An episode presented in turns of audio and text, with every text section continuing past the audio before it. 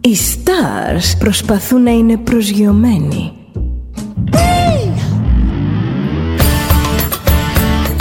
Ένα star είναι συνέχεια στον αέρα. Συνέχεια στον αέρα. Στο Δέλτα ζεις μαζί του.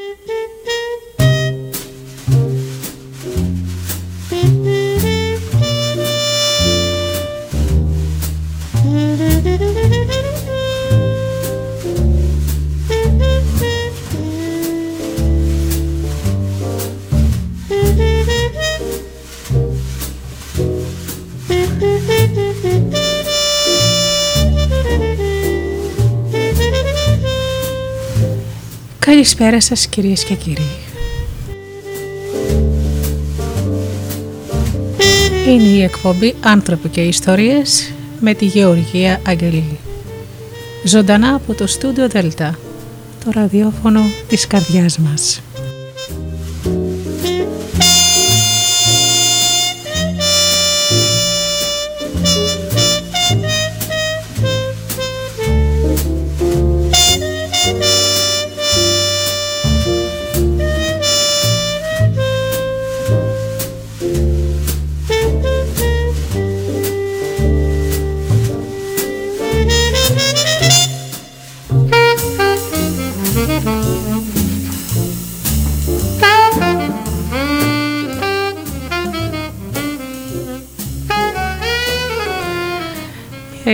Μια εκπομπή που μας ταξιδεύει στους ανθρώπους και την ιστορία τους.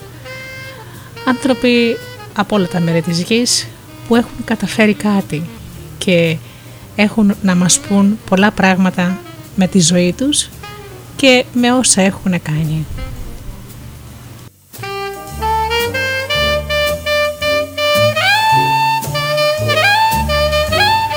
Άνθρωποι και ιστορίες κάθε Παρασκευή με την Γεωργία Αγγελή στις 8 το απόγευμα. Από το στούντιο Δελτά.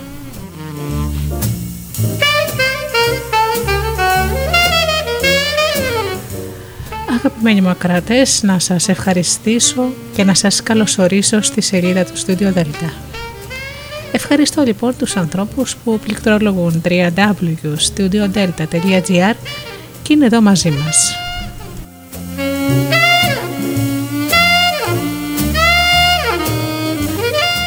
Ευχαριστώ τους ανθρώπους που μπαίνουν και μας ακούν από τις διάφορες σελίδες και τα portals στα οποία φιλοξενούμαστε. Όπως είναι το Live24.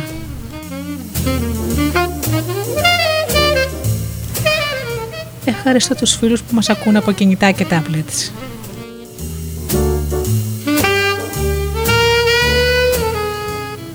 Και την καλησπέρα μου και την αγάπη μου στους συνεργάτες μου, τον Τζίμι, την Αφροδίτη και την Ωρα.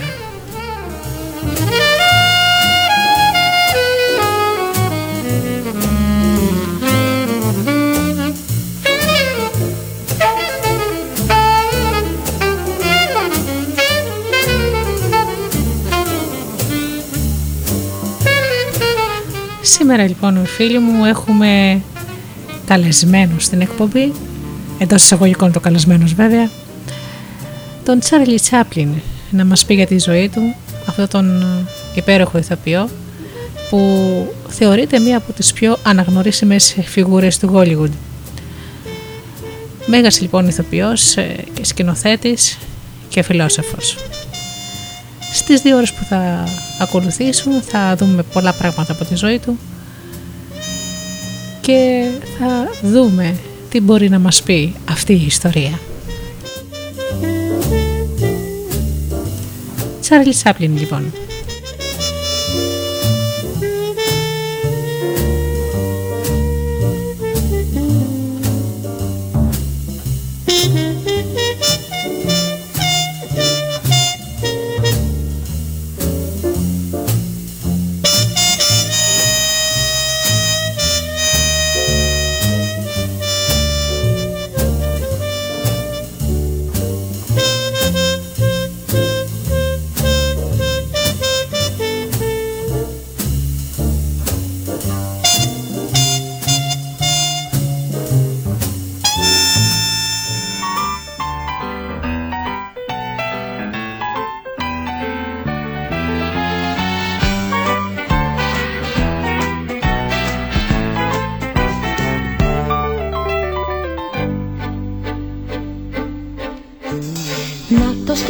Από τη γωνία.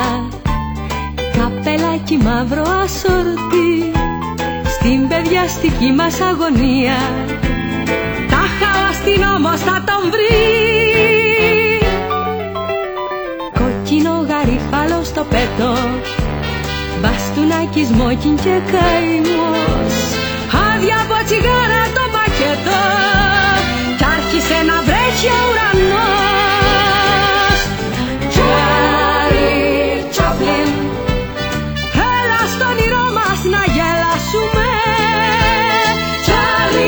Τσάρι Τσάπλιν Απόψε ό,τι δούμε ό,τι προφτάσουμε. Τσάρι Τσάπλιν Το όνειρο βουβό σαν τις ταινίες σου. Τσάρι Τσάπλιν Ας ζήσουμε ξανά τις ιστορίες σου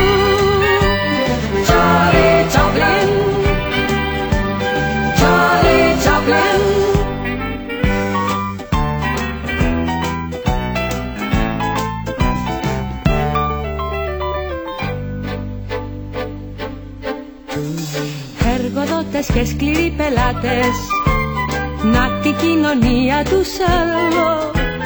Μια ζωή γεμάτη αυταπάτες Μια ζωή χαμογελό ζεστό. Κι όσο διακούσε η ταινία Τόσο και με πήγαινε μακριά. Θεέ μου ας μην τελειώσει η αλήθεια. Θεέ μου ας μην τελειώσει η ανθρωπιά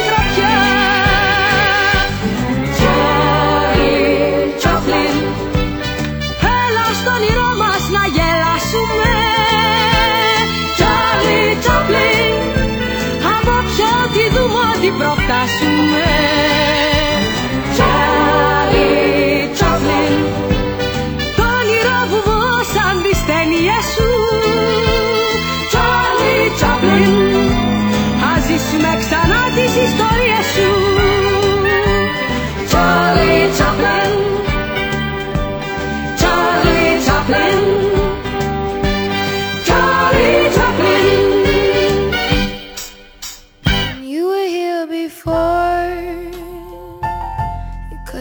look you in the eye.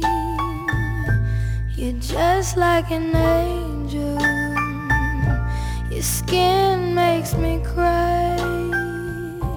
You float like a Ο Τσάρλι Τσάπλιν λοιπόν, καθώς ξέρουμε, πήρε τον ε, τίτλο του Σερ. Τσάρλς Σπένσερ, Τσάρλι Τσάπλιν, γνωστός στην Ελλάδα με το προσωνύμιο Σαρλό, Άγγλος ηθοποιός και σκηνοθέτης και συνθέτης, του οποίου η φήμη ανήλθε κατά τη δεκαετία, ε, κατά τις πρώτες δεκαετίες του Hollywood. Ήταν ε, η εποχή του βοβού κινηματογράφου.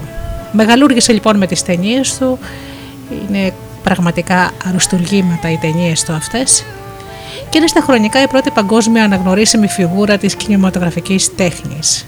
Κυρίως μέσα από το χαρακτήρα του Σαρλό που ενσάρκωνε στις ταινίες του, τις πρώτες. Από το 1912 ως το 1918 αξιοποίησε το ταλέντο του σε πολλές μικρές κομμωδίες του βοβού κινηματογράφου δημιουργώντας τον περίφημο τύπο του Αλιτάκου, τον Σαρλό. Ο ίδιος όχι μόνο πρωταγωνιστούσε, αλλά ήταν και σεναριογράφος, σκηνοθέτης και συνθέτης της μουσικής που πεζόταν στις ταινίες του. Η παγκόσμια καταξίωση όμως ήρθε μέσα από ταινίες μεγάλου μήκους όπως είναι η μοντέρνη καιρή, ο μεγάλος δικτάτορ, τα φώτα της πόλης, ο κύριος Βερντού και άλλες ταινίες που τον κατέταξαν ανάμεσα στους σημαντικότερους δημιουργούς της 7ης τέχνης. Το 1952, στο απόγειο του ψυχρού πολέμου και της μαύρης λίστας, έπεσε σε δυσμένια λόγω των αριστερών πολιτικών φρονημάτων του, ενώ ταξίδευε προς το Λονδίνο, έμαθε την απόφαση του Αμερικανικού Υπουργείου Δικαιοσύνης να άρει τη βίζα του και επομένως το δικαίωμα επιστροφής στην Αμερική. Μετά από αυτό το γεγονός, παρέμεινε οριστικά στην Ευρώπη και πιο συγκεκριμένα στο Βεβέ της Ελβετίας, όπου πέθανε στις 25 Δεκεμβρίου του 1977. Στο διάστημα αυτό ταξίδευσε στην Αμερική μόνο μια φορά, το 1972, προκειμένου να λάβει το ειδικό τιμητικό Όσκαρ για τη συνεισφορά του στην 7η τέχνη, κερδίζοντας το μεγαλύτερο σε διάρκεια χειροκρότημα της ιστορίας των βραβείων. Το Αμερικανικό Ινστιτούτο του Κινηματογράφου τον έχει κατατάξει 10ο στη λίστα με τους 25 μεγαλύτερους στάρ όλων των εποχών.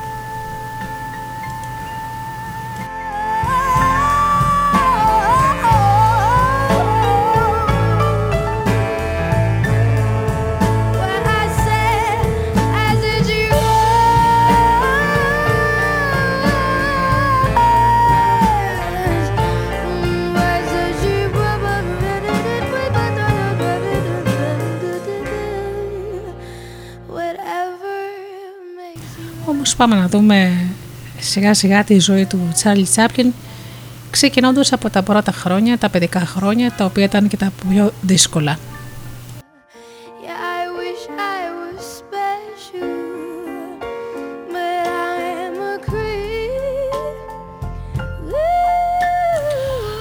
Ο Charles Spencer Chaplin γεννήθηκε στις 16 Απριλίου του 1889 στο Λονδίνο.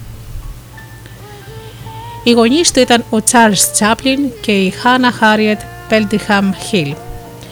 Ήταν καλλιτέχνης του Music Hall, καλλιτεχνική οικογένεια. Όμως ε, δυστυχώς ο πατέρας του ήταν αλκοολικός και ένα χρόνο μετά τη γέννηση του Charlie εγκατέλειψε τη σύζυγό του και τα δυο τους παιδιά, τον Charlie και τον μεγαλύτερο αδερφό του Sydney που είχε γεννηθεί εκτός γάμου. Η μητέρα του Χάνα δεν το ξεπέρασε ποτέ και εμφάνισε προβλήματα υγείας, ε, κυρίως κατάθλιψης, όπου την βασάνιζαν αυτά τα προβλήματα υγείας πάρα πολλά χρόνια. Κάποια στιγμή δεν μπορούσε να αποδώσει, να αποδώσει στο θέατρο, όπου έβγαινε στο music hall, ε, συνήθως οι, οι θεατές τη διουχάρανε και μάλιστα ε, σε πολλές φορές ε, δεν κατάφερνε να τελειώσει το ρόλο της. Ήταν λοιπόν πολύ δύσκολα για τη Χάνα, έτσι αναγκάστηκε να αποτραβηχθεί από την καριέρα της και να αρχίσει να δουλεύει ως ε, ράφτα. Έκανε διάφορες δουλειές, έραπε γάντια, έραπε διάφορα πράγματα με το τεμάχιο προκειμένου να εξασφαλίσει τα προστοζήν για τα δυο της αγόρια. Καθώς δεν είχε αρκετά χρήματα και ο πρώην σύζυγός της σπάνια τους βοηθούσε οικονομικά, αναγκάστηκε να ζήσει με τα παιδιά της σε διάφορα διαμερίσματα μέσα σε άθλιες συνθήκες φτώχειας. Το 1895 μπήκε σε άσυλο φτωχών στο Λάμπεθ και τα δύο παιδιά μεταφέρθηκαν σε ένα σχολείο για ορφανά και εγκαταλειμμένα παιδιά, από το οποίο είχαν τις χειρότερες αναμνήσεις. Πολύ δύσκολα χρόνια.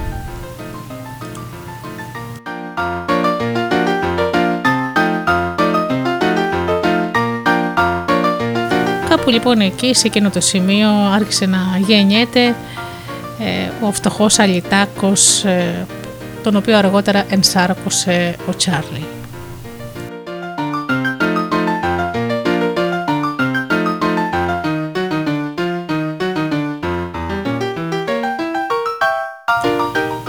Η μητέρα του Χάνα δεν κατάφερε τελικά να ξεπεράσει τα ψυχολογικά προβλήματα.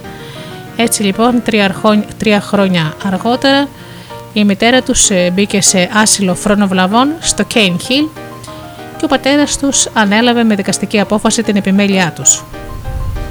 Η ζωή όμως του Τσάρλς και του Σίντνεϊ δεν άλλαξε ουσιαστικά αφού ο πατέρας τους συνέχισε να πίνει όπως ε, συνήθιζε και οι δύο τους μεγάλωναν με την ερωμένη του πατέρα τους που επίσης ήταν αλκοολική.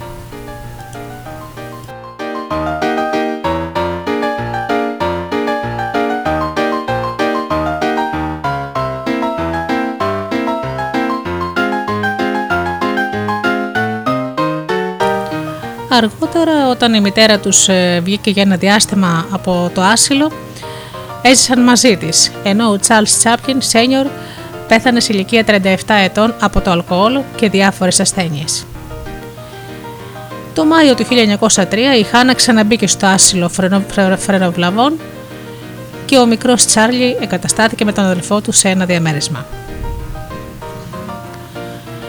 Να πούμε ότι ο Τσάρλι Τσάπλιν ε, βγήκε για πρώτη φορά στη σκηνή στην ηλικία των 5 ετών όταν η μητέρα του δεν είχε εγκαταλείψει ακόμα το θέατρο για να την αντικαταστήσει σε ένα βράδυ που ήταν άρρωστη. Εκτέλεσε λοιπόν το νούμερό της με ένα πολύ χαριτωμένο και κομικό τρόπο, ένα τραγούδι σουξέ μέσα σε ένα καταιγισμό χειροκροτημάτων και ο κόσμος ε, τον χειροκρότησε θερμά. Αργότερα, ε, με την μεσολάβηση του πατέρα του, έγινε μέλος του παιδικού θειάσου οι οκτώ λεβέντες του Λανξάιαρ, με μισθό μισή κορώνα τη βδομάδα.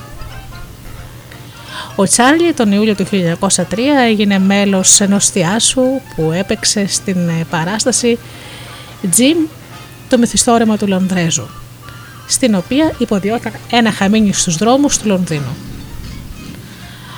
Στη συνέχεια έπαιξε στην αστυνομική κομμωδία Sherlock Holmes που γνώρισε πολύ μεγάλη επιτυχία. Το Σεπτέμβριο του 1905 ο Θείασος έφυγε για τουρνές στις Ηνωμένες Πολιτείες Αμερικής χωρίς όμως τον Τσάρλι. Τον Ιούλιο του 1906 ο Σίντνεϊ προσλήφθηκε από τον διάσημο διασάρχη του Music Hall Fred Κάρνο και ο Τσάρλι στο θείασο Κάζεϊ Court Circus. Δύο χρόνια αργότερα ο Τσάρλι προσλήφθηκε και αυτός ε, στο θείασο του Κάρνο και έκανε ένα χαρακτηριστικό νούμερο παντομήμας όπου ε, ενσάρκουν έναν μεθυσμένο άντρα που έμπαινε μέσα στο θέατρο και με τις ε, διάφορες ε, ε, φιγούρες που έκανε χαλούσε την παράσταση. Ήταν τόσο απολαυστικός που όταν καταλάβαινε ο κόσμος ότι πρόκειται για νούμερο χειροκροτούσε θερμά. Το φθινόπωρο του 1910 ο Τσάρλι ταξίδεψε με το θείασο στην Αμερική. Στα τέλη της επόμενης χρονιάς επέστρεψε στην Αγγλία και αφού μετέφερε τη μητέρα του σε καλύτερο ίδρυμα, ξαναέφυγε με τον ίδιο θείασο για την Αμερική όπου παρέμεινε για πάρα πολλά χρόνια.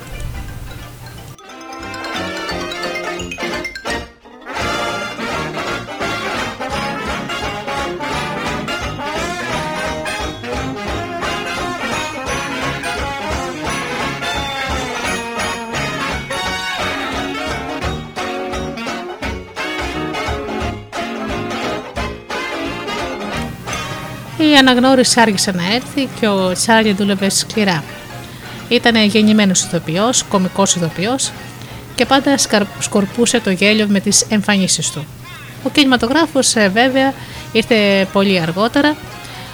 Πρώτα ήταν, ε, όπως είπαμε, μέλος του Θιάσου Κάρνου και με αυτό γύριζε και έκανε παραστάσεις.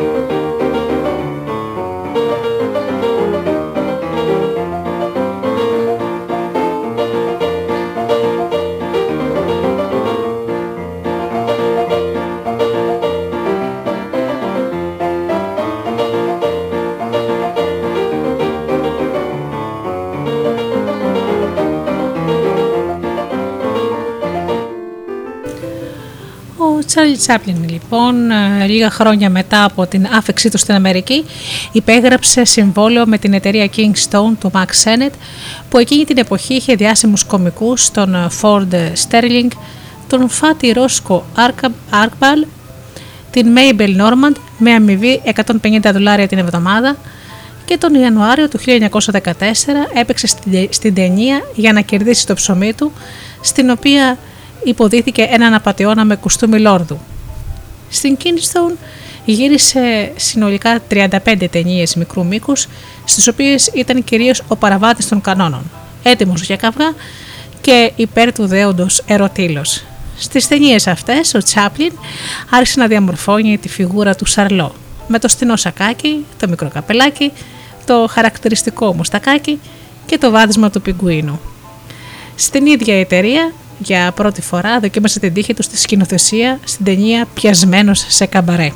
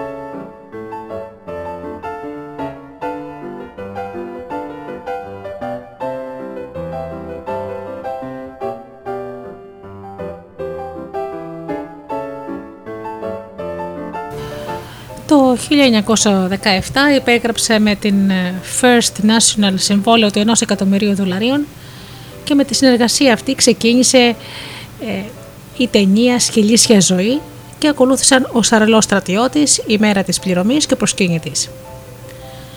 Ο Τσάρλι Σάψιν το 1918 φτάνοντας στο Λος Άντζελες ε, το 1913 μάλλον έφτασε στο Λος Άντζελες, ήταν ήδη αποφασισμένος να μην γυρίσει ποτέ πίσω στην Αγγλία. Η πρώτη του ταινία, Making a Living, το 1914 δεν ενθουσίασε τους παραγωγούς του εκολαπτώμονου τότε Hollywood, οι οποίοι όμως διέκραναν στον Άγγλο κομικό με το αστείο περπάτημα ένα ξεχωριστό ταλέντο. Ο Τσάπλιν ήθελε να κατακτήσει το καινούριο μαζικό είδος διασκέδασης, μεταφέροντας στη μεγάλη οθόνη όλη την εμπειρία του πλανόδιου θεατρίνου και αυτό το κατάφερε.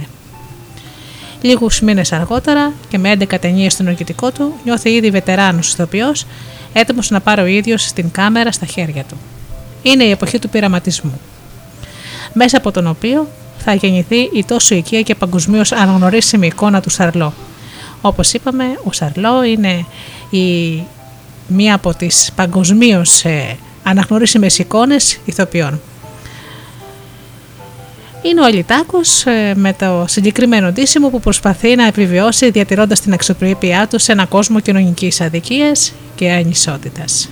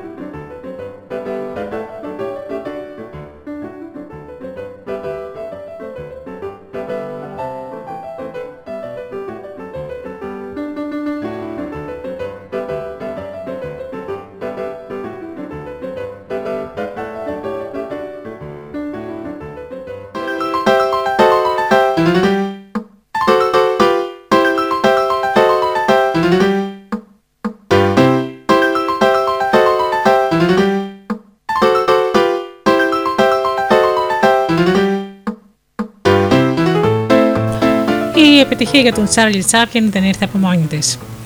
Ήταν σκληρά εργαζόμενος άνθρωπος και τελειομανής. Ο Τσάρλι Τσάπλιν έμενε ονομαστός για τις πολλές φορές που γύρνε για τις σκηνές του. Λέγεται μάλιστα ότι σε μια ταινία στα φώτα της πόλης, ε, σε μια συγκεκριμένη σκηνή που έπρεπε τότε ο ήρωας να αγοράσει όλα τα λουλούδια από την όμορφη τυφλή ανθοπόλυδα, αυτή η σκηνή γυρίστηκε 324 φορές μέχρι να γίνει το πλάνο όπως το ήθελε ο Τσάρλι Τσάπλιν. Ο Τσάρλι Τσάπλιν δούλευε ώρες ε, μέσα στο στούντιο, έπαιζε μουσική, σκηνοθετούσε, ήταν πίσω από την κάμερα και μπροστά από την κάμερα και αν το πλάνο δεν έβγαινε όπως ακριβώς ε, το ήθελε, συγγύρναγε ξανά και ξανά την ίδια σκηνή. Ήταν λοιπόν ονομαστή η τελειομανία του. Ήταν ένας άνθρωπος ο οποίος στόχευε ψηλά και πρέπει να ξέρουμε ότι το ταλέντο φίλοι μου βεβαίως βοηθάει στο να γίνει κάποιος ε, διάσημος και να αναγνωριστεί, όμως το ταλέντο πολλές φορές δεν φτάνει. Πίσω από το ταλέντο υπάρχει σκληρή εργασία. Και η σκληρή εργασία είναι αυτό που κάνει έναν άνθρωπο να πετύχει τους στόχους του. Πρέπει λοιπόν κάποιος να δουλεύει και δεν είναι μόνο στο θέατρο και στο κινηματογράφο, μιλάμε για όλες τις δουλειές. Οπότε η επιτυχία και τα όμορφα πράγματα στη ζωή δεν ήρθαν ποτέ από μόνα τους. Όλα από πίσω τους έχουν σκληρή δουλειά, επιμονή και θέληση. Γι' αυτό οι άνθρωποι που είναι οπλισμένοι με επιμονή και υπομονή είναι αυτοί που είναι και οι νικητές της ζωής φίλοι μου. Αυτό μας δίδαξε και ο Τσάρλι Τσάπλιν από τα πολλά που μας έχει διδάξει. Η επιτυχία λοιπόν είναι αποτέλεσμα σκληρής εργασίας και βεβαίως ε, μπορεί πολλές φορές η τελειομανία του να άγγιζε τα όρια της ιστερίας όμως ε, αυτό είναι που έκανε τις ταινίες του αριστουργήματα και ακόμη και τώρα ο κόσμος ε, τις απολαμβάνει και γελάει με τον Σαρλό.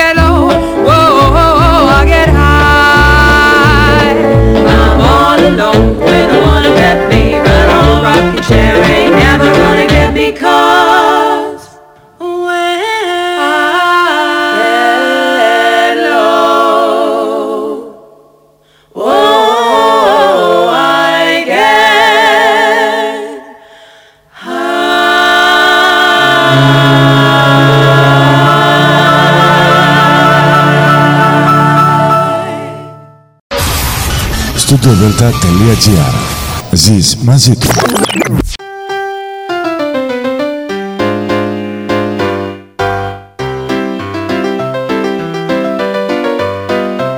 Όπως είπαμε λοιπόν, ο Τσάρλ Τσάπλιν υπέγραψε συμβόλαιο με την εταιρεία S&A και μισθό 1250 δολάρια την εβδομάδα, πριν 10.000 δολάρια και κατοχύρωσε της πλήρους καλλιτεχνικής του ελευθερίας.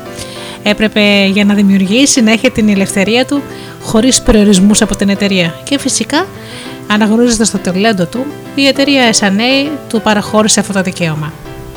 Στην εταιρεία λοιπόν αυτή γύρισε 15 ταινίες, μεταξύ των οποίων ο Αλήτης, με την οποία καθιέρωσε τη φιγούρα του περιπλανόμενου άνεργου. Στον Αλήτη εμφανίζεται για πρώτη φορά και ένα ακόμη στοιχείο που θα επαναληφθεί και σε άλλες ταινίες του Τσάπλιν. Ο, ήρωτα, ο ήρωας παρεξηγεί την φιλία της αγαπημένης του πιστεύοντας πως είναι ερωτευμένη μαζί του για να εξαφανιστεί διακριτικά στο τέλος όταν εμφανίζεται αυτός που, είναι εκείνη, που εκείνη πραγματικά αγαπάει. Στις ταινίες ε, στην S&A, παρτενέρ του ήταν η Έντνα Περβάιανς, πρώτη μουσα και ερωμένη του Τσάπλιν. Τον Φεβρουάριο του 1916 ο Τσάπλιν υπέγραψε συμβόλαιο με την εταιρεία Mutual για 12 ταινίε και αμοιβή 10.000 ε, δολάρια την εβδομάδα και πριν 150.000 δολάρια. Στην Mutual όπου παρέμεινε μέχρι το καλοκαίρι του 1917 γύρισε μεταξύ των άλλων τις ταινίες «Ο Μετανάστης», «Ο Ενεχειροδανιστής», «Ο Τυχοδιώκτης», «Το Πατινάζ», «Η Θεραπεία», «Ήσυχος δρόμος» και άλλες ταινίες. Σε αυτές τις ταινίες λοιπόν που τις χαρακτηρίζουν οι τρελές καταδιώξεις μέσα σε περιορισμένο χώρο τελειοποιεί την τεχνική της παντομίμας, τις χορευτικές του ικανότητες και τα διάφορα γκαγκ. Κυρίως όμως οι ταινίες του δεν περιορίζονται πλέον στο κομικό στοιχείο, αλλά σχολιάζουν και διάφορα κοινωνικά προβλήματα, όπως παραδείγματος χάνει στο Μετανάστη, στην οποία ο Τσάπλιν έθιξε το θέμα των μεταναστών που ταξίδευαν σε άθλιες συνθήκες.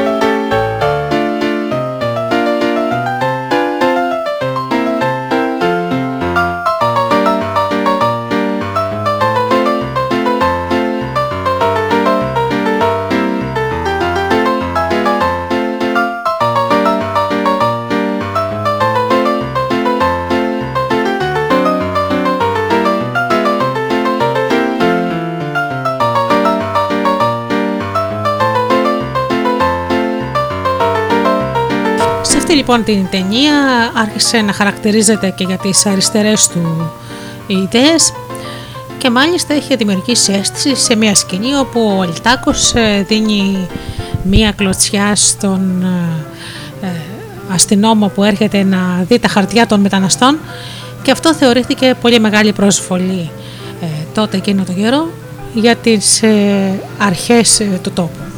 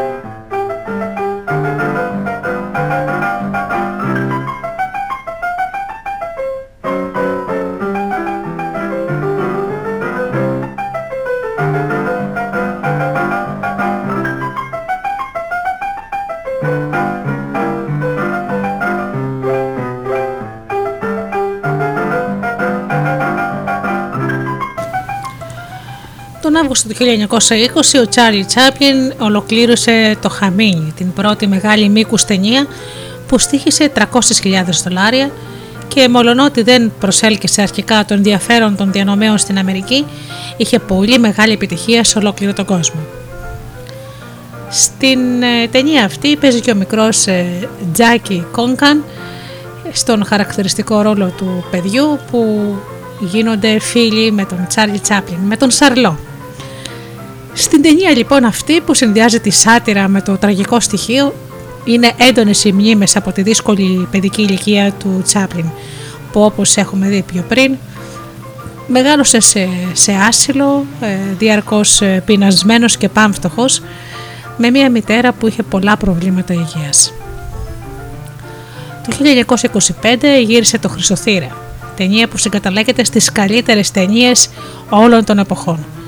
Κόστησε 650.000 ε, δολάρια και απέφερε περισσότερα από 5 εκατομμύρια δολάρια.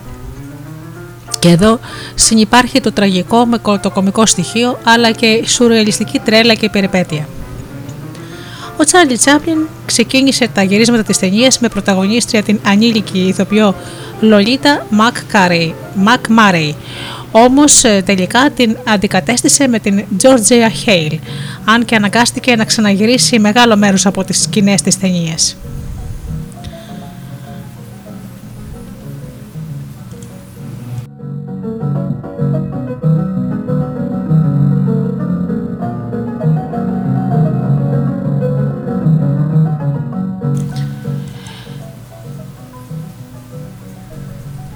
Τρία χρόνια αργότερα ακολούθησε το τσίρκο, στο οποίο ο ήρωας αποτυγχάνει ως επαγγελματίας κλόουν μπροστά στους θεατές, αλλά προκαλεί γέλιο ως Σαρλό στην καθημερινή του ζωή.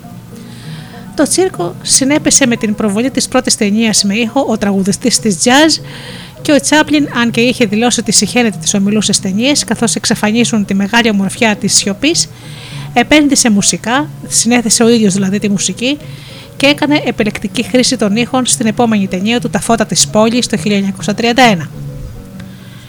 Το 1936 γύρισε τους μοντέρνους καιρούς, την ταινία στην οποία εμφανίστηκε για τελευταία φορά ως Σαρλό με συμπροταγωνίστρια την Πολέτ Κοντάρ.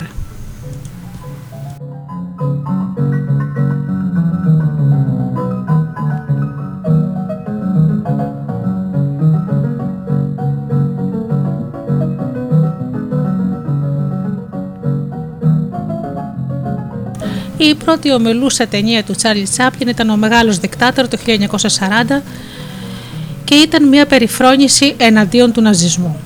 Σε αυτή την ταινία ε, κάνει το Μεγάλο Δικτάτορα, η φιγούρα είναι προφανής ότι μοιάζει με τον Αδόλφο Χίτλερ γυρίστηκε και κυκλοφόρησε στην Αμερική ένα χρόνο πριν την εμπλοκή της στον Δεύτερο Παγκόσμιο Πόλεμο. Ο Τσάπλιν λοιπόν υποδιόταν το ρόλο του Αντενόιτ Χίνκελ, δικτάτορα της Τομανίας, χαρακτήρα βασισμένο όπως είπαμε στον Αδόλφο Χίτλερ, ο οποίος ήταν μικρότερος από τον Τσάπλιν μόνο τέσσερις ημέρες. Στην ταινία επίσης ε, συμμετείχε και ο Τζακ Όουκι στο ρόλο του Μπενζίνο Ναπολιόνι, δικτάτορας της βακτηρίας, σατυρίζοντας έτσι τον Ιταλό δικτάτορα Μπενίτο Μουσολίνι.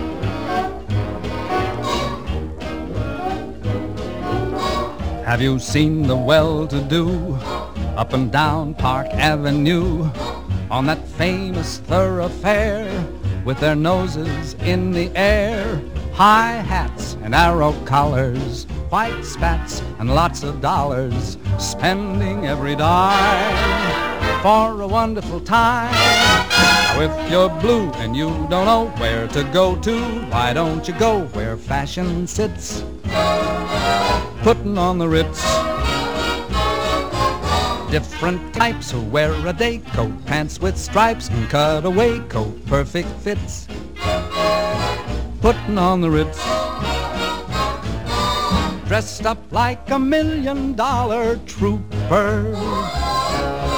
Trying hard to look like Gary Cooper super duper. Come, let's mix where Rockefellers walk with sticks or umbrellas in their midst. putting on the Ritz.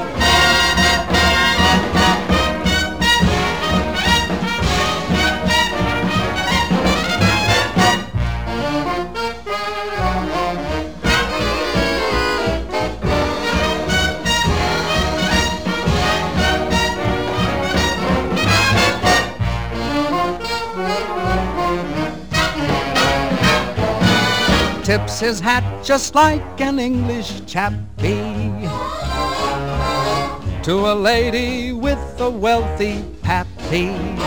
Very snappy, you'll declare it's simply topping to be there and hear them swapping smart tidbits. Put on the Ritz.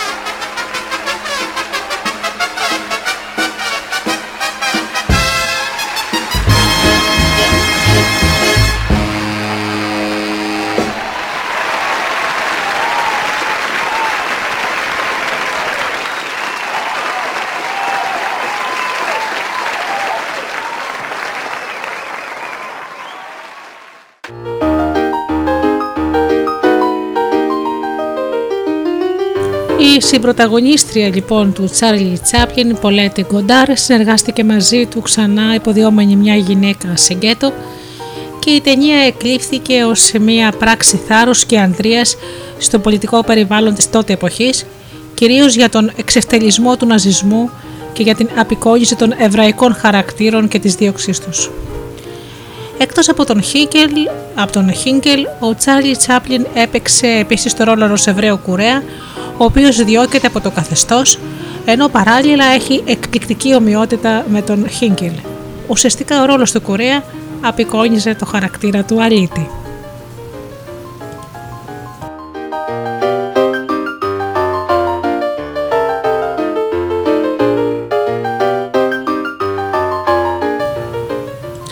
Στο τέλος, οι δύο χαρακτήρες που υποδίεται ο Τσάπλιν μέσα από μια σύνθετη πλοκή ανταλλάσσουν ε, θέσεις και ο Κορέας αποβάλλει την κομική περσόνα για να βγάλει απευθυνόμενος στο θεατή έναν εξαιρετικό λόγο στον οποίο καταγγέλει τη δικτατορία, την απληστία, το μίσος, τη μεσαλλοδοξία, εξαίροντας, εξαίροντας την ελευθερία και την ανθρώπινη αδελφοσύνη. Η ταινία ήταν υποψήφια για Όσκαρ καλύτερης ταινίας, καλύτερη σεναρίου και καλύτερου πρώτου αντρικού ρόλου. Το 1947, μέσα σε ένα έντονο αρνητικό κλίμα για τον ίδιο και ενώ διάφοροι συντηρητικοί πολιτικοί ζητούσαν την απέλασή του, γυρίστηκε η ταινία Ο κύριος Βερντού. Αν και η υπόθεση της ταινίας, ε, για την υπόθεση της ταινίας ο Τσάπλιν την ενεπνεύστηκε από τον Λαντρί, ένα Γάλλο δολοφόνο πλουσίων κυριών, ήταν φανερό ότι η ταινία στόχευε σε αρνητικές πλευρές της αμερικανικής κοινωνίας. Οι ιδιοκτήτες κινηματογραφικών αιθουσών δέχτηκαν πιέσεις για να μην προβάλλουν την ταινία, η οποία τελικά είχε παταγώδη εμπορική αποτυχία. Αντίθετα, η ταινία Τα, φώτα της Ράμπας, μια ταινία πάνω στα κερατιά και τον θάνατο που ολοκληρώθηκε πέντε χρόνια αργότερα, είχε μεγάλη εμπορική επιτυχία, εκτός όμως Αμερικής, όπου και πάλι πολλοί αιθουσάρχες δεν πρόβαλαν την ταινία.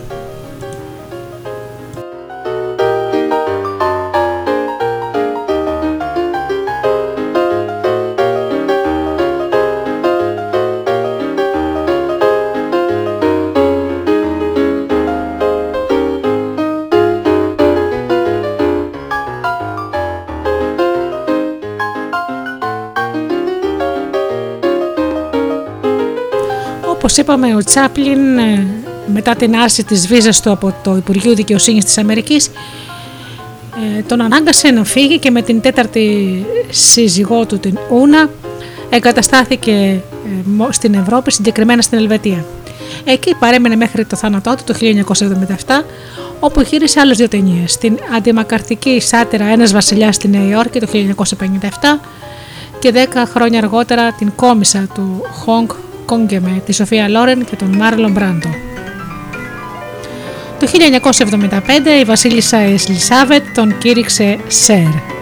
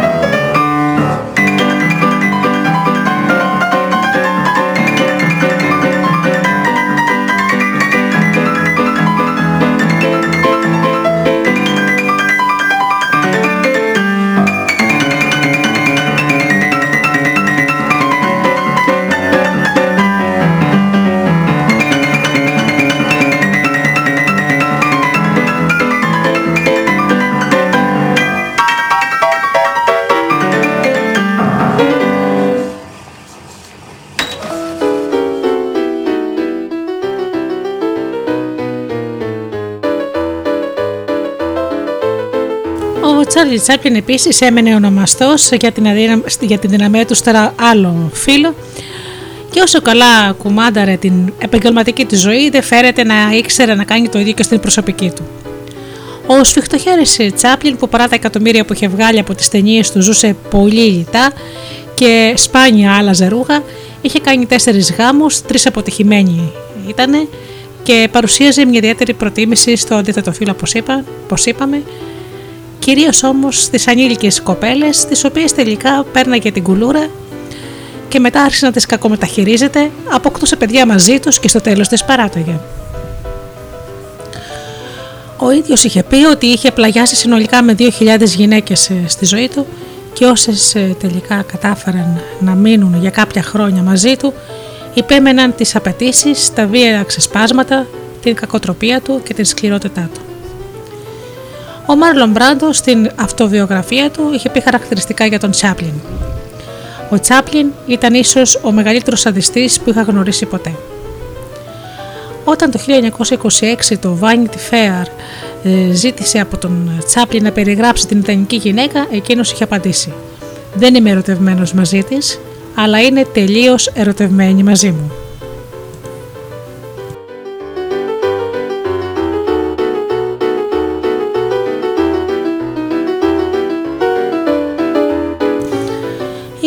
Οι γυναίκες ε, του Τσάρλι Τσάπλιν ήταν ε, όλες ε, ανήλικες, με εξαίρεση μία μόνο. Ο πρώτος του γάμος ήταν με την Mildred Harris στα 29 του, όπου ο Τσάρλι ερωτεύεται παράφορα την 16χρονη ηθοποιό Mildred Harris. Η ανήλικη δεν άρχισε να υποκύψει στη γοητεία του καθώς εκείνος την βομβάρδιζε με λουλούδια και περίμενε κάθε βράδυ να τελειώσει τη δουλειά της. Όταν όμως τον ενημέρωσε ότι οικειοφορεί το παιδί του, ο Τσάπλιν πανικοβλήθηκε. Οι οικογενειακές υποχρεώσεις ήταν το τελευταίο πράγμα που ήθελε. Ήξερε όμως ταυτόχρονα ότι έπρεπε πάση θυσία να αποφύγει ένα σκάνδαλο. Ο γάμος δεν άργησε να έρθει το 1918, αλλά τελικά αποδείχτηκε ότι η 16χρονη δεν ήταν έγκυος. Ο Τσάπλιν είχε δεσμευτεί, αλλά μόνο στα χαρτιά. Μπορεί η νεαρή κοπέλα να είχε το δικό της ε, σοφέρ, υπηρέτε και περιόριστη χρήση χρημάτων του ηθοποιού, δεν είχε όμως τον ίδιο δίπλα της. Ξέσπαγε συχνά πάνω της στα κυκλοθυμικά του αισθήματα και σπάνια καθόταν μαζί της στο σπίτι. Παρά την κακή τους ε, σχέση, η Μίλντρετ έμεινε έγκυος, υπέστη νευρικό κλονισμό και χρειάστηκε να νοσηλευτεί. Η κατάστασή της επιδεινώθηκε από την αδιαφορία του συζύγου της και τις ε, αμέτρητες εξωσυζυγικές σχέσεις που διατηρούσε. Χαρακτηριστικά έλεγε «Με παντρεύτηκε και με ξέχασε». Το παιδί που γέννησε έζησε μόνο τρεις μέρες. Ο Τσάρλι έμεινε δίπλα στη σύζυγό του για τρεις μέρες και μετά εξαφανίστηκε από το σπίτι. Η έξαλλη Μίντρεντ ξεκίνησε τις ε, διαδικασίες για το διαζύγιο επικαλούμενη την σκληρότητα του συζύγου της Έχανε την ψυχραιμία του, ήταν ανυπόμονος και μου φερόταν σαν κρετίνος, υποστήριζε. Η ανήλικη κατάφερε να πάρει διατροφή 100.000 δολαρίων και να κάνει δικό της ε, ένα κομμάτι από την περιουσία του Τσάπλιν. Το διαζύγιο μπορεί να προκάλεσε την κοινή γνώμη, αλλά ο Τσάπλιν δεν πτωήθηκε.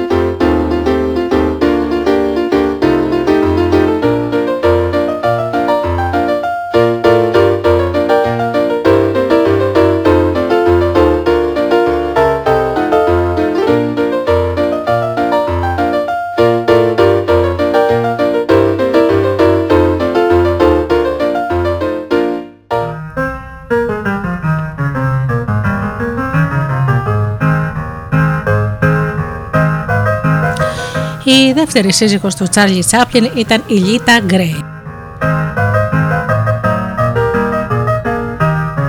Δεύτερη ανήλικη.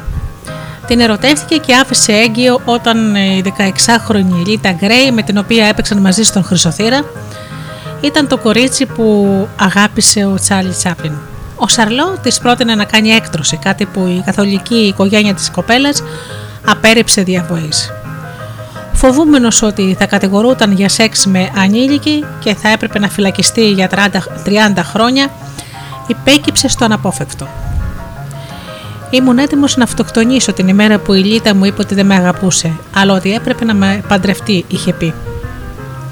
Έτσι λοιπόν το 1924, σε μια σέμνη τελετή στο Μεξικό, ο Τσάπλιν παντρεύεται την Λίτα Γκρέι και την παρατάει αμέσως μετά το μυστήριο για να πάει για ψάρεμα. Στον δρόμο της επιστροφής στην Καλιφόρνια, ο Τσάπλιν πρότεινε στη σύζυγό του να πηδήξει από το τρένο και να βάλει ένα τέλος στην μίζερη ζωή της.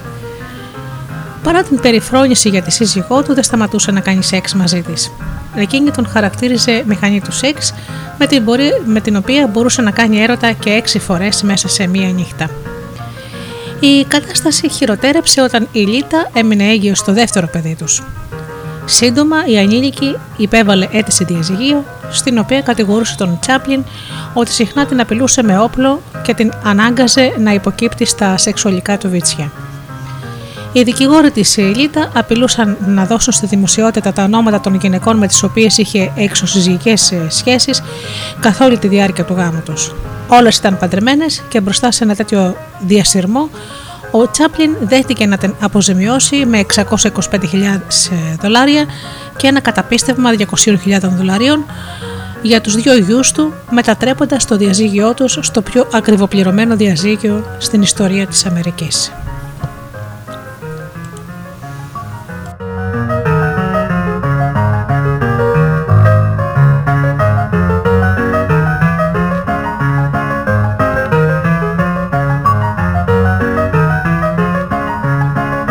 Ε, δεν ήταν πρώτη φορά που μία γυναίκα πήγαινε τον Τσάπλιν στα δικαστήρια. Η δεύτερη δικαστική περιπέτεια του Τσάπλιν τον έπεισε ότι έπρεπε να μείνει μακριά από έρωτα και γάμους. Στην περίπτωση όμως της Πολέτη Κοντάρ έπεσε θύμα του ψέματός της, καθώς του είπε ότι ήταν 17 χρονών ενώ ήταν 22. Μετά από μια ρομαντική περίοδο ενώθηκαν με τα δεσμά του γάμου το 1936. Αυτός ο γάμος ήταν όμως κάτι σαν αστικός μύθος, καθώς ποτέ δεν εμφανίστηκαν επίσημα χαρτιά και έτσι αρκετοί ήταν εκείνοι που πίστευαν ότι δεν έγινε ποτέ. Ο Τσάπλιν πάντα έλεγε βέβαια ότι είχε παντρευτεί τέσσερις φορές. Η Γκοντάρ έπαιξε σε πολλές ταινίες με τον Τσάπλιν και αρκετές φορές δέχτηκε τη βία συμπεριφορά του στο, στο πλατό. Συνήθιζε να την μειώνει για τις υποκριτικές της ικανότητες και επιφυσμένη από την αυταρχική συμπεριφορά του, τον παράτησε το 1940. Δεν είχαν κάνει ποτέ παιδιά, αν και η Πολέτ εκτελούσε συχνά χρέη μετριάς για τα δύο αγόρια του Τσάπλιν.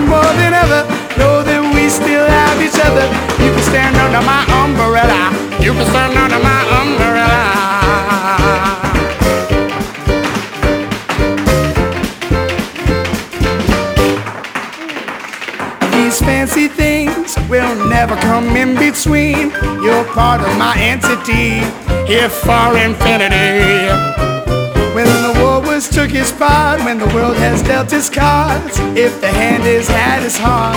Together we'll mend your heart. Because when the sun shines, we shine together. You know I'll be here forever. Said I'll always be a friend, choking up and I'm sticking out to the end. Now that it's raining more than ever, know that we still have each other. You can stand under my umbrella. You can stand under my umbrella. Oh.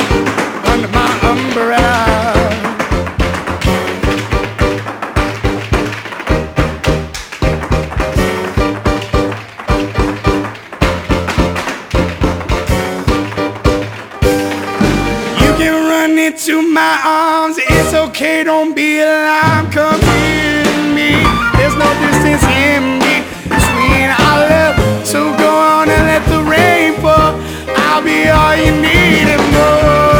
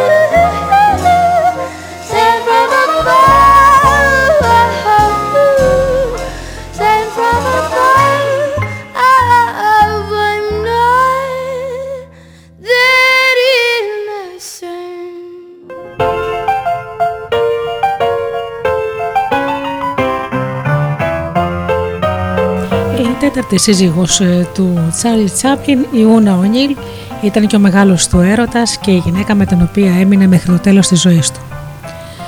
Ο Στρελό λοιπόν ήταν ήδη 53 ετών και η προοπτική μιας ήρεμης και υγιούς ερωτικής συντροφικής ζωής φαινόταν ένα μακρινό όνειρο. Κάπου εκεί όμως, ε, περίπου το 1942, ερωτεύτηκε ξανά. Και φυσικά ήταν η Ούνα Ονίλ, κόρη του βραβευμένου με Πούλιτζερ Ευγένιου Ονίλ, ε, του πολύ, πολύ γνωστού συγγραφέα.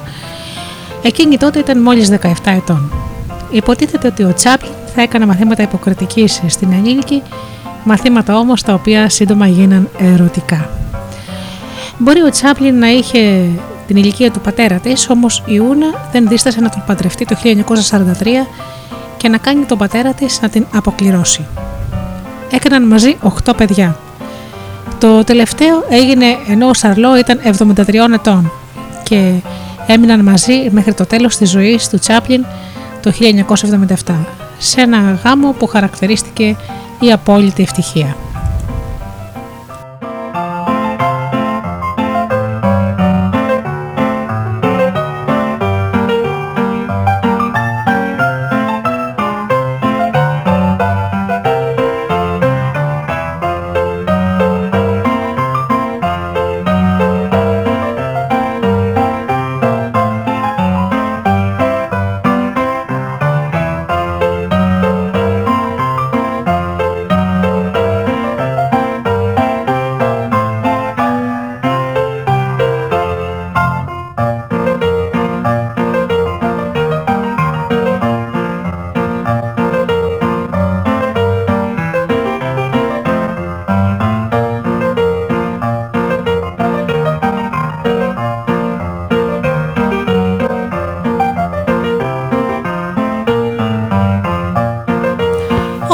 Είπαμε λοιπόν, ο Ευγένιος Ονίλ αντιτάχθηκε σκληρά σε αυτό το γάμο. Η Ούνα, το όνομά της βγαίνει από το λατινικό Ούνα, που σημαίνει μοναδική, η μία. Ο Ονίλ απείλησε ότι δεν θα ξαναδεί την κόρη του αν κάνει αυτό το γάμο. Αυτό όμως δεν αλλάζει και πολλά πράγματα στη σχέση πατέρα και κόρης. Η Ούνα ήταν δύο ετών όταν ο νομπελίστας εγκατέλειψε τη μητέρα της και τα δυο παιδιά του για να ζήσει με τον έρωτά του μια ηθοποιό. Η Ούνα και ο Σέιν μεγάλωσαν με τη μητέρα τους, την ηθοποιό Άγνες Μπούλτον. Σε ηλικία 17 ετών η πανέμορφη Ούνα κατεφθάνει στη Νέα Υόρκη. Κάνει παρέα με τον Τρούμαν Καπότε και μετά με τον διάστημο συγγραφέα George Σάλιγκερ. Ο φύλακας της Σίκαλη έχει γράψει ο Σάλιγκερ, με τον οποίο είχε ερωτικό δεσμό. Το 1942 εκλέγεται Glamour Girl από το Stork Club, ένα κλαμπ τότε που ήταν της μόδας. Ο Ευγένιος Ονίλ βρίσκεται μακριά από την οικογένειά του, αλλά παρακολουθεί τις παρέες της κόρης του και επαναστατεί στο δικηγόρο του Χάρι Βένμπεργκερ γράφει εκείνη την εποχή χαρακτηριστικά.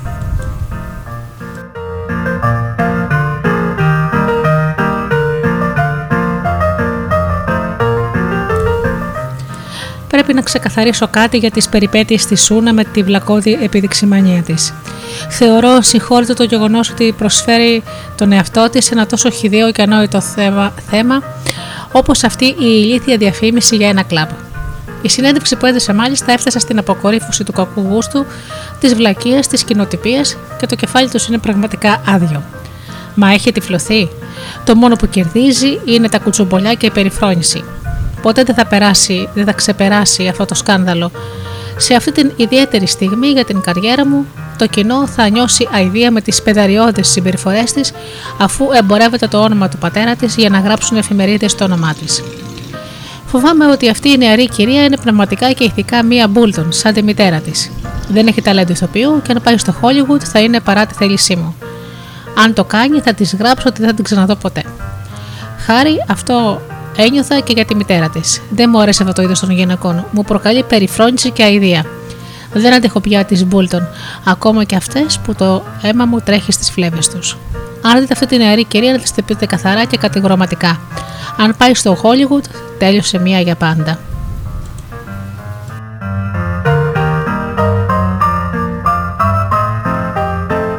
Έτσι λοιπόν ο Βγένιο Σονίλ έγραφε για την κόρη του την Ούνα. Η Ούνα όμως έχει μόνο μια φιλοδοξία, να γίνει ηθοποιός.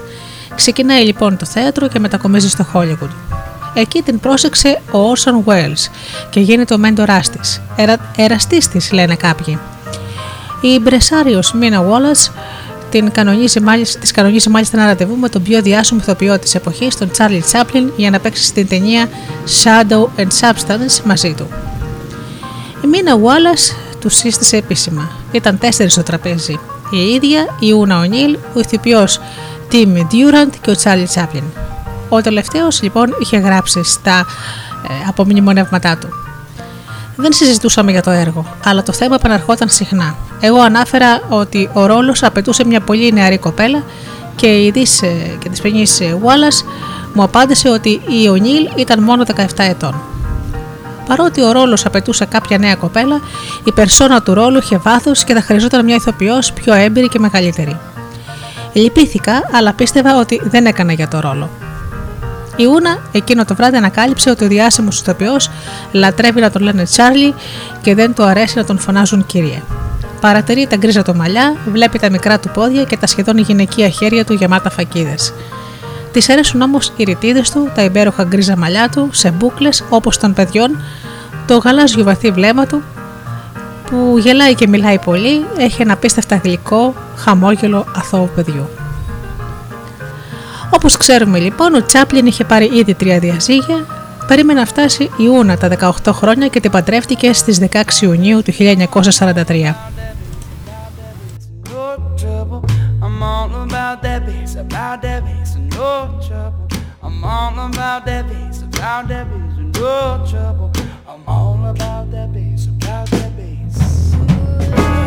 Yeah, it's pretty clear. I ain't no size two, but I can shake it, shake it like I'm supposed to do. So I got that boom boom that all the boys are chasing, all the right junk in all the right places. I see those magazines working on Photoshop. You know that stuff ain't real. Come on and make it stop. If you got beauty, every you is perfect from the bottom to the top. My mama, she told me, don't worry about your size. She said, boys, I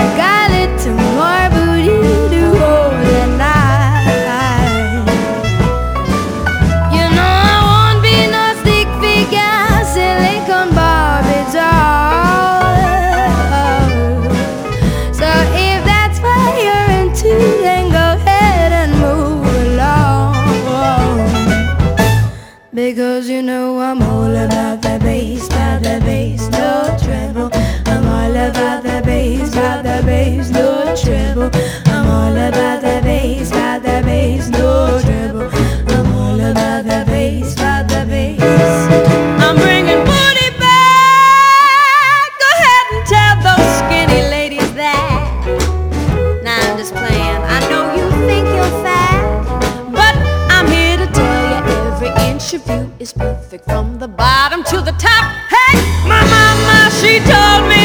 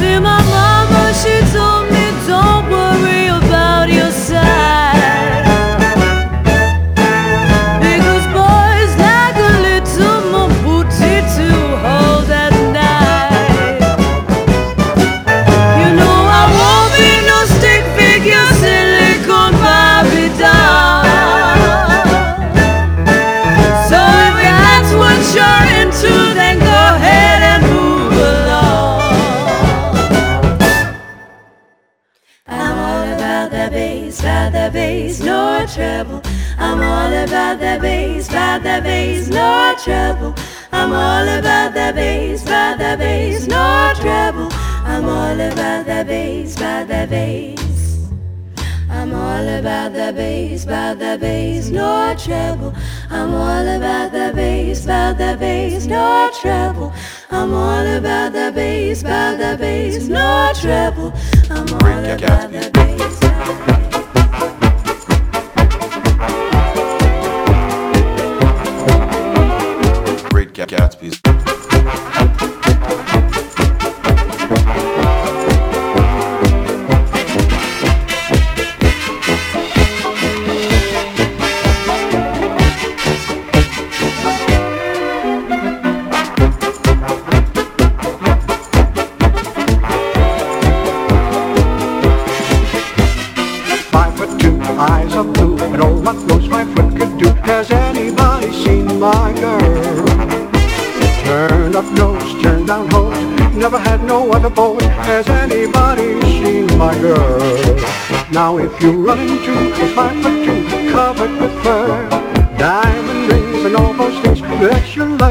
in her cushion.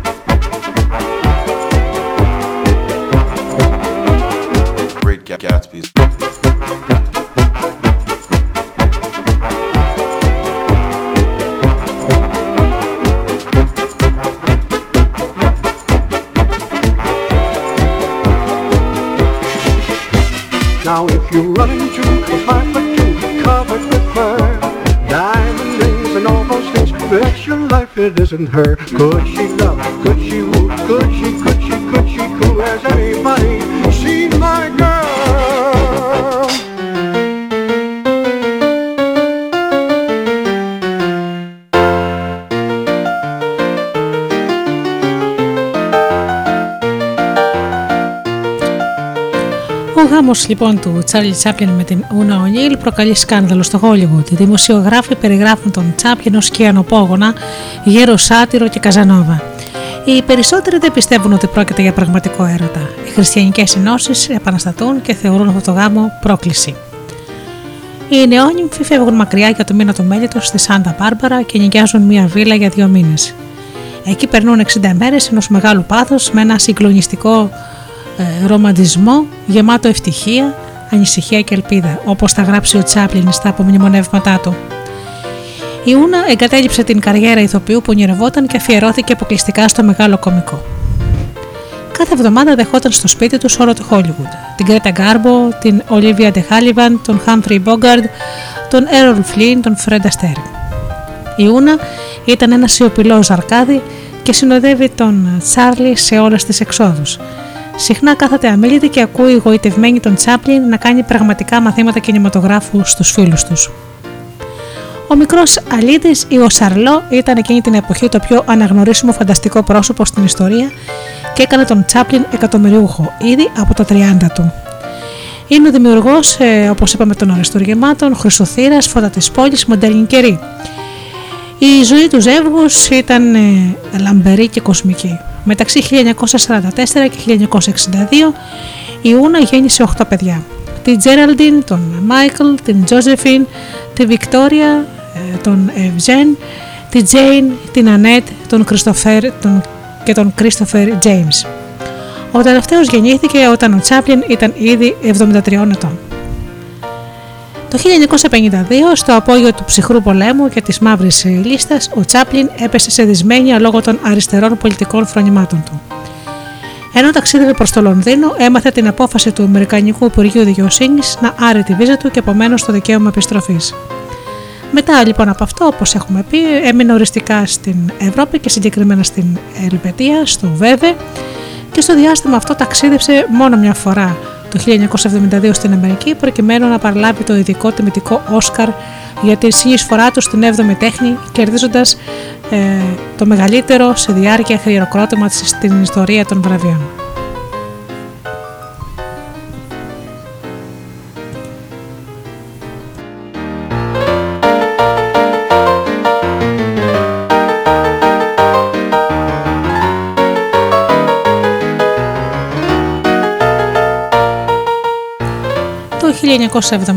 Όπως ε, είπαμε και πιο πριν, στις 25 Δεκεμβρίου, ο Τσάρλι Τσάπλιν πεθαίνει και η Ούνα δεν ξεπέρασε ποτέ το θάνατό του και συνέχισε να ζει μεταξύ Ελβετίας και Νέας Υόρκης. Βυθίζεται στο αλκοόλ και απομονώνεται.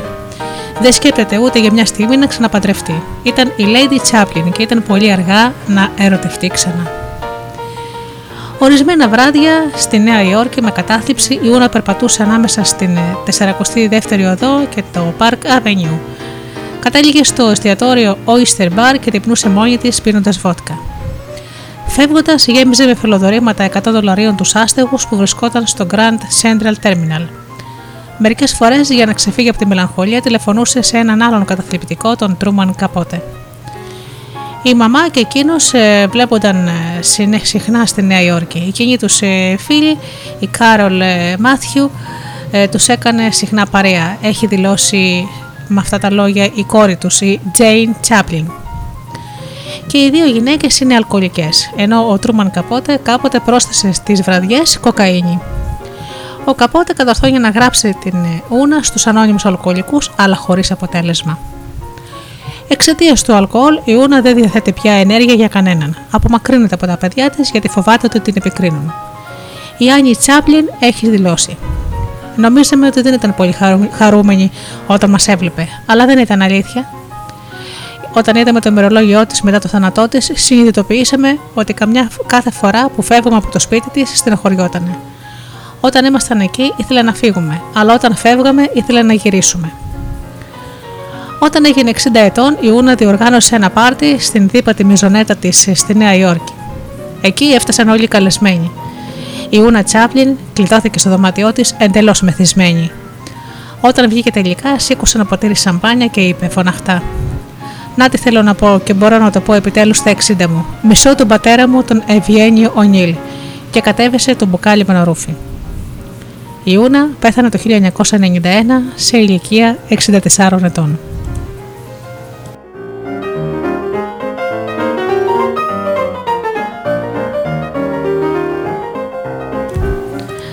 Η Ούνα λοιπόν, ορφανή από ένα πατέρα που ήταν ζωντανός και διάσημος, έγραψε ο, ο Μπέγκεμπερ, έκρυψε το πρόβλημά της πίσω από ένα τεράστιο χαμόγελο. Ο Στάμπλη, συγγραφέας του βιβλίου Ούνα Τσάπλιν, γράφει για την Ούνα. Ήταν ένα μοναχικό παιδί και αναζητούσε έναν προστάτη, κάποιον να την υιοθετήσει, σαν ένα γατάκι που αναζητάει το γάλα του στις 8 το βράδυ. Ο ίδιος έγραψε ότι η ζωή της Ούνα ήταν γραφτό να έχει δύο σημαντικούς άντρες, τον διάσημο πατέρα της Ευγένιο Ονίλ και τον εξίσου διάσημο σύζυγό της Τσάρλι Τσάπλιν. Η κόρη της ε, Τσάρλι Τσάπλιν, ε, συγγνώμη, η κόρη της Τζέραντιν Τσάπλιν λέγεται και επίσης Ούνα Τσάπλιν.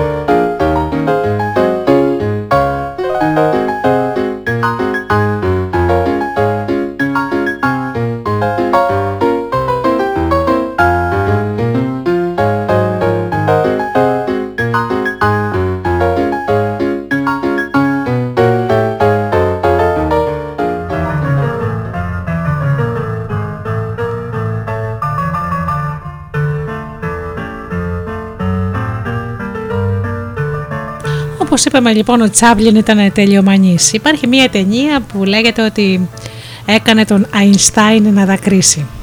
Είναι αυτή που είπαμε πιο πριν, ε, μια σκηνή γυρίστηκε 342 φορές και μετά την απέλησε την πρωταγωνίστριά του. Οι κριτικοί χαρακτήριζαν τον Τσάρλι Τσάπλιν τελειομανή. Και αυτό γιατί από τη στιγμή που απέκτησε το δικό του στούντιο έλεγχε κάθε στάδιο της παραγωγής. Ξόδευε πολύ χρόνο και χρήμα μέχρι να δημιουργήσει κάτι που τον ικανοποιούσε. Απαιτούσε από τους ε, συνεργάτες του την αρτιότητα και δεν σταματούσε μέχρι να την πετύχει. Τα γερίσματα της ταινίας «Τα φώτα της πόλης» άρχισαν το Δεκέμβριο του 1928 και τελείωσαν το Σεπτέμβριο του 1930, ενώ ήδη, ήδη είχε σπαταλήσει ένα χρόνο με την επεξεργασία του σενάριου. Συνολικά ασχολήθηκε τρία χρόνια με αυτή την ταινία. Τα φώτα της πόλης κυκλοφόρησαν ως ταινία του βουβού κινηματογράφου την περίοδο που οι υπόλοιπες αμερικανικές ταινίες είχαν ήχο και ομιλίες. Παρόλο που δέχτηκε πιέσεις από τους συνεργάτες του να συμπεριλάβει διαλόγους, εκείνος αρνήθηκε γιατί πίστευε πως στις ταινίες με ομιλίες ήταν μια μόδα που θα παρέλθει. Τους έδινε λοιπόν το πολύ, το πολύ τρία χρόνια ζωής. Παράλληλα, δεν ήθελε να καταστρέψει τον χαρακτήρα του Τσάπλιν, ο οποίος για τουλάχιστον μια δεκαετία είχε αγαπηθεί από τον κόσμο χωρίς να τον έχει ακούσει κανείς. Οι ταινίες μέχρι τότε συνοδευόντουσαν από ζωντανή ορχήστρα. Στα φώτα της πόλης ο Τσάπλιν αποφάσισε να ηχογραφήσει δική του μουσική που είχε, συνδέσει, που είχε συνθέσει μαζί με τον Άρθρουν Τζόνστον. Η ταινία θεωρήθηκε αριστούργημα. Αναδείχθηκε ως μία από τις μεγαλύτερες καλλιτεχνικές και οικονομικές επιτυχίες του. Όπως φάνηκε άξιζε τον κόπο και τον χρόνο. Η σύγκρουση με την πρωταγωνίστρια, η ταινία ε, αυτή λοιπόν όπως ξέρουμε με την πρωταγωνίστρια είχε συγκρούσεις. Σε αυτή λοιπόν την ταινία η υπόθεση πήγε, έλεγε ως εξής. Ε, ο Τσάρλ Τσάπλιν, ο οποίος γνωρίζει μια τυφλή κοπέλα και την ερωτεύεται που πουλάει λουλούδια. Σε αυτή την ταινία, για προκειμένου να κερδίσουν τον πρωταγωνιστικό ρόλο, δεκάδες κοπέλες πέρασαν από οντισιόν για το ρόλο της πρωταγωνίστριας, αλλά καμιά δεν τον ικανοποιούσε. Μια μέρα, ενώ βρισκόταν στα γυρίσματα μιας ταινίας στην παραλία της Σάντα Μόνικα, γνώρισε την Βιρτζίνια Τσέριλ. Η 20χρονη τότε ηθοποιός τον πλησίασε και τον ρώτησε αν θα της δινόταν ποτέ η ευκαιρία να δουλέψει μαζί του. Ο Τσάρλι, που είχε απογοητευτεί από τους ηθοποιούς που είχε δει μέχρι τότε, την κάλεσε σε οντισιόν. Ήταν η πρώτη που κατάφερε να υποδηθεί πιο πιστικά την τυφλή. Και αυτό γιατί η Τσέριλ είχε μοιοπία. Η συνεργασία, η συνεργασία τους όμως αποδείχτηκε δύσκολη. Η πρώτη σκηνή που γυρίστηκε ήταν εκείνη που ο Τσάπλιν γνώρισε την τυφλή κοπέλα και αγόρασε όλα τα λουλούδια. Ο Τσάπλιν όμως δεν ήταν καθόλου ικανοποιημένος με το αποτέλεσμα. Δεν ήξερε τι ακριβώς ήθελε και έτσι δεν έδινε τις απαραίτητες οδηγίες στην Τσέριλ, αλλά επέμενε μέχρι να το βρει. Η σκηνή λοιπόν γυρίστηκε 342 φορές. Παρόλο που σπατάλησαν πολλές εβδομάδες για να την ολοκληρώσουν, την παράτησαν και την ξαναγύρισαν στα τέλη του 1929. Μετά από τόσες προσπάθειες, ο Τσάπλιν άρχισε να έχει δεύτερες σκέψεις για την Τσέριλ. Την ε, θεωρούσε τέχνη. Κάποια στιγμή η Τσέριλ ζήτησε από τον Τσάπλιν να πάει κομμωτήριο. Άργησε όμως να επιστρέψει. Ο Τσάπλιν έγινε έξαλλος και την απέλησε. Σύντομα την αντικατέστησε με την ηθοποιό Georgia Hale, την, με την οποία πρωταγωνιστούσε στην ταινία «Ο Χρυσοθύρας». Η Hale όμως αποδείχτηκε κατάλληλη για το ρόλο. Ο, ο Τσάπλιν είχε ήδη σπαταλήσει πάρα πολλά χρήματα και χρόνο για να γυρίσει την ταινία από την αρχή. Έτσι αποφάσισε να επαναπροσλάβει την Τσέριλ και εκείνη του ζήτησε τα διπλάσια χρήματα. Ο Τσάπλιν δέχτηκε. Σχεδόν 50 χρόνια μετά την κυκλοφορία της ταινίας, η Τσέριλ δήλωσε πως ποτέ δεν συμπάθησε ο ένας τον άλλον. Ανέφερε επίσης ότι δεν την είδε ποτέ ερωτικά. Ήμουν 20 χρονών τότε, έλεγε, και σαφώς το αρέσανε μικρότερες. Στην αυτοβιογραφία του, ο Τσάρλι Τσάπλιν πήρε την ευθύνη για τις εντάσεις με την Τσέριλ κατά τη διάρκεια των γυρισμάτων. Τη απέδεσε στο άγχος του. Εκτός όμως από την Τσέριλ, ο Τσάπλιν είχε συγκρούσεις και με τους υπόλοιπους ηθοποιούς. Ο Χένρι Κλίβ υποδιόταν τον εκατομμυριούχο που έσωσε ο Τσάπλιν όταν προσπάθησε να αυτοκτονήσει. Του ζητήθηκε λοιπόν να πέσει μέσα σε μια δεξαμενή με κρύο νερό, αλλά ο Κλίβ αρνήθηκε. Σύμφωνα με τα δημοσιεύματα, ο ηθοποιός πρότεινε να περιμένουν να ζεσταθεί το λιγάκι το νερό από τον ήλιο. Αλλά ο Τσάπλιν εξοργίστηκε, τον απέλησε και τον αντικατέστησε με τον Χάρι Μίερς. Η πιο σκηνή, η πιο αστεία σκηνή ε, είναι που μετάτρεψε το στούντιο σε ένα μεγάλο πάρτι.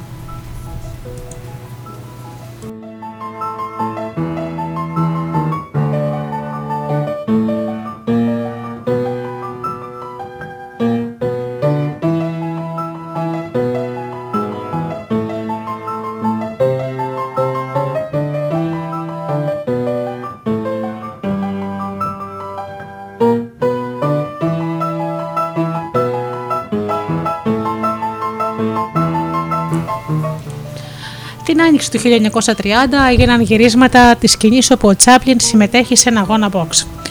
Αντίπαλός του ήταν ο ηθοποιός Χάνκ Μαν. Χρειάστηκαν συνολικά 100 κομπάρσι, 4 μέρες πρόβας και 6 μέρες γυρισμάτων. Ο Τσάπλιν αρχικά είχε ενδιασμούς για την παρουσία τόσων πολλών ανθρώπων στο σκηνικό. Γι' αυτό κάλεσε πολλούς φίλους του να κάνουν τους κομπάρσους. Ο Τσάπλιν ήταν τόσο αστείος σε αυτή τη σκηνή που κάθε μέρα όλο και περισσότεροι του ζητούσαν να γίνουν κομπάρσι. Όλοι λάτρευαν τον box στο Hollywood εκείνη την εποχή και ο Τσάρλι ήταν τόσο αστείος μέσα στο ring. Το στούντιο είχε μετατραπεί σε ένα μεγάλο πάρτι. Το ευχαριστηθήκαμε τόσο εμείς όσο και ο Τσάπλιν, είχε αναφέρει η Βιρτζίνια Τσέριλ. Όταν δάκρυσε ο Αϊνστάιν.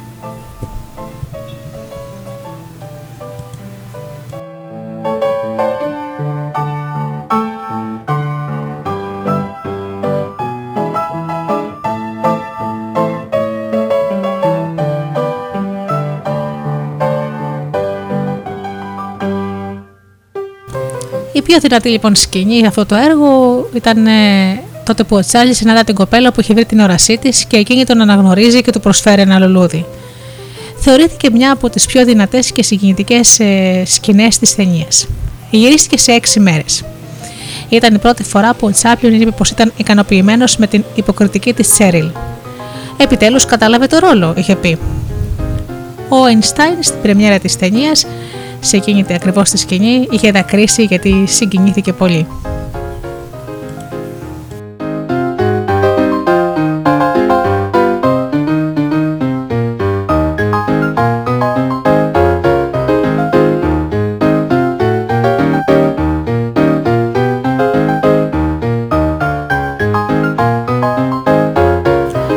Σε αυτή λοιπόν την πρεμιέρα της ταινίας το 1931 τον Γενάρη παραβρέθηκε ο Άλπερ Αϊνστάιν με τη σύζυγό του Έλσα.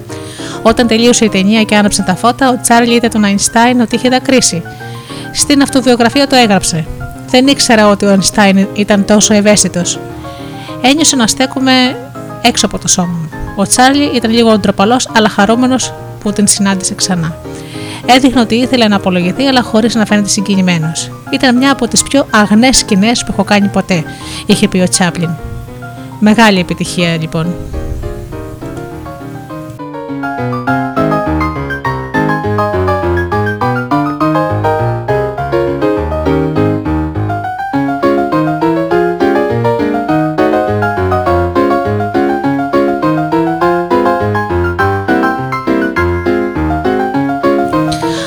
Τσάρλι Τσάπλιν ξόδεψε περίπου 1,5 εκατομμύριο δολάρια για τα γυρίσματα της ταινίας αυτής, κυρίως γιατί απασχόλησε τους ηθοποιούς και το συνεργείο για σχεδόν 22 μήνες. Παρ' όλα αυτά τα έσοδα έφτασαν τα 5 εκατομμύρια δολάρια. Το εισιτήριο κόστιζε το διπλάσιο από τα εισιτήρια των ταινιών με ήχο και διαλόγους. Πίστευε πως αυτό που θα προσέλκυε τον κόσμο ήταν η υπόθεση και όχι η τεχνολογία της ταινίας. Το 1991 η Βιβλιοθήκη του Κογκρέσου χαρακτήρισε την ταινία «Τα φώτα της πόλης» ως πολιτιστικά, ιστορικά και αισθητικά σημαντική. Οι κριτικοί τη χαρακτήρισαν ως μια από τις καλύτερες ταινίες όλων των εποχών. Το 2007 το Αμερικανικό Ινστιτούτο Κινηματογράφου την κατέταξε στην 11η θέση με τις 100 καλύτερες αμερικανικές ταινίες. Το 2008 ψηφίστηκε η πιο ρομαντική κομμωδία που είχε γυριστεί ποτέ και δεν ήταν άδικα η αγαπημένη ταινία του Τσάρλι Τσάπλιν.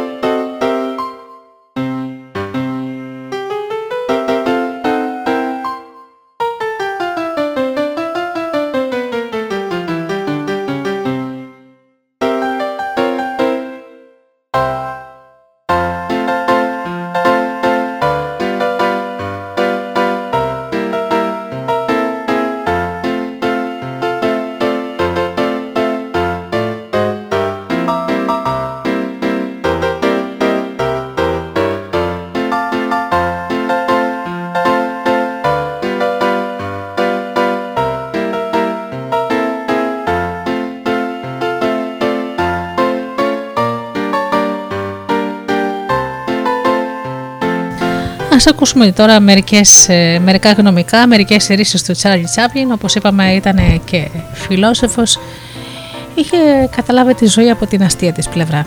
Το χιούμορ τελικά είναι αυτό που χτίζει τη ζωή, την ομορφαίνει.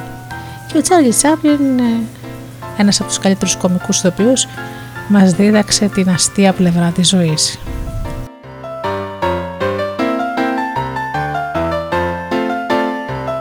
Έλεγε λοιπόν χαρακτηριστικά για τα ναρκωτικά ότι είναι καλά για να ξεφεύγεις από την πραγματικότητα, ενώ η πραγματικότητα είναι τόσο πλούσια ώστε δεν αξίζει να ξεφεύγεις από αυτήν.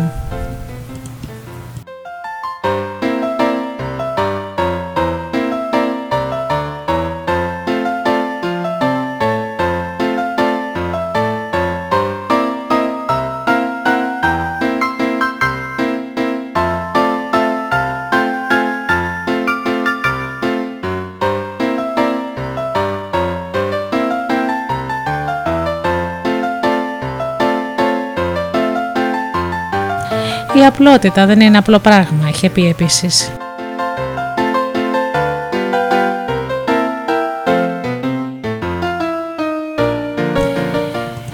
Η ζωή είναι τραγωδία σε κοντινό πλάνο, αλλά κομμωδία σε μακρινό πλάνο.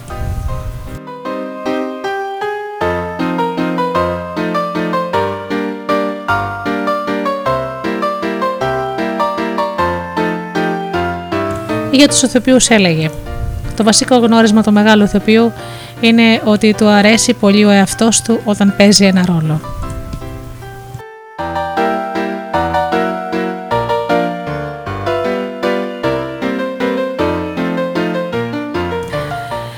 Για ποιο λόγο χρειάζεται ένα νόημα; Η ζωή είναι επιθυμία, όχι νόημα.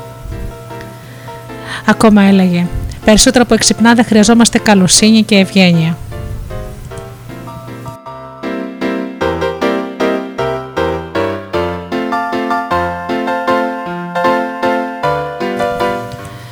Δεν θα βρεις ποτέ ένα ουράνιο τόξο αν κοιτάς κάτω.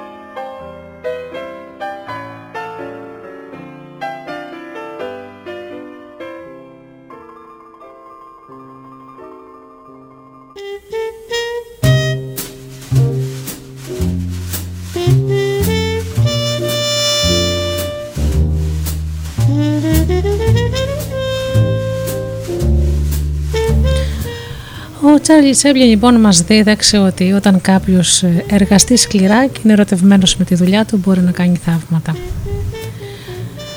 Απίστευτος ε, καλλιτέχνης, ένας ε, από τους μεγαλύτερους ηθοποιούς και σκηνοθέτες που σημάδεψαν τον προηγούμενο αιώνα, ο Τσάρλι Τσάπλιν ε, μας έχει πει πολλές ιστορίες ε, σαν αλυτάκος. Κυρίως την αλληλεγγύη, την αγάπη, το σεβασμό, την ανθρωπιά. Οι ταινίες του όμορφες ιστορίες οι οποίες έχουν συγκινήσει χιλιάδες ανθρώπων και ακόμα συγκινούν.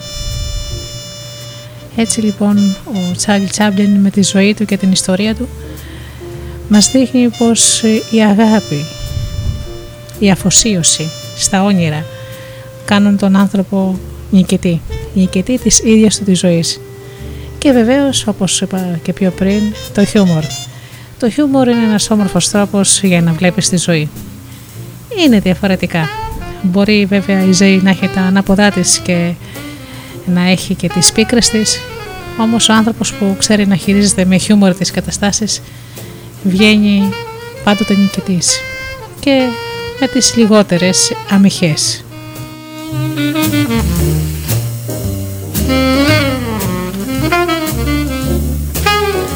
Αγαπημένοι μου φίλοι, η εκπομπή «Άνθρωποι και Ιστορίες» έχει φτάσει στο τέλος της.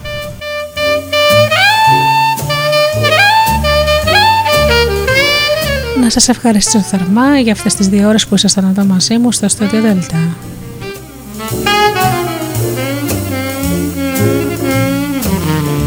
Μένετε συντονισμένοι με το Studio Delta για να απολαμβάνετε τη μουσική μας.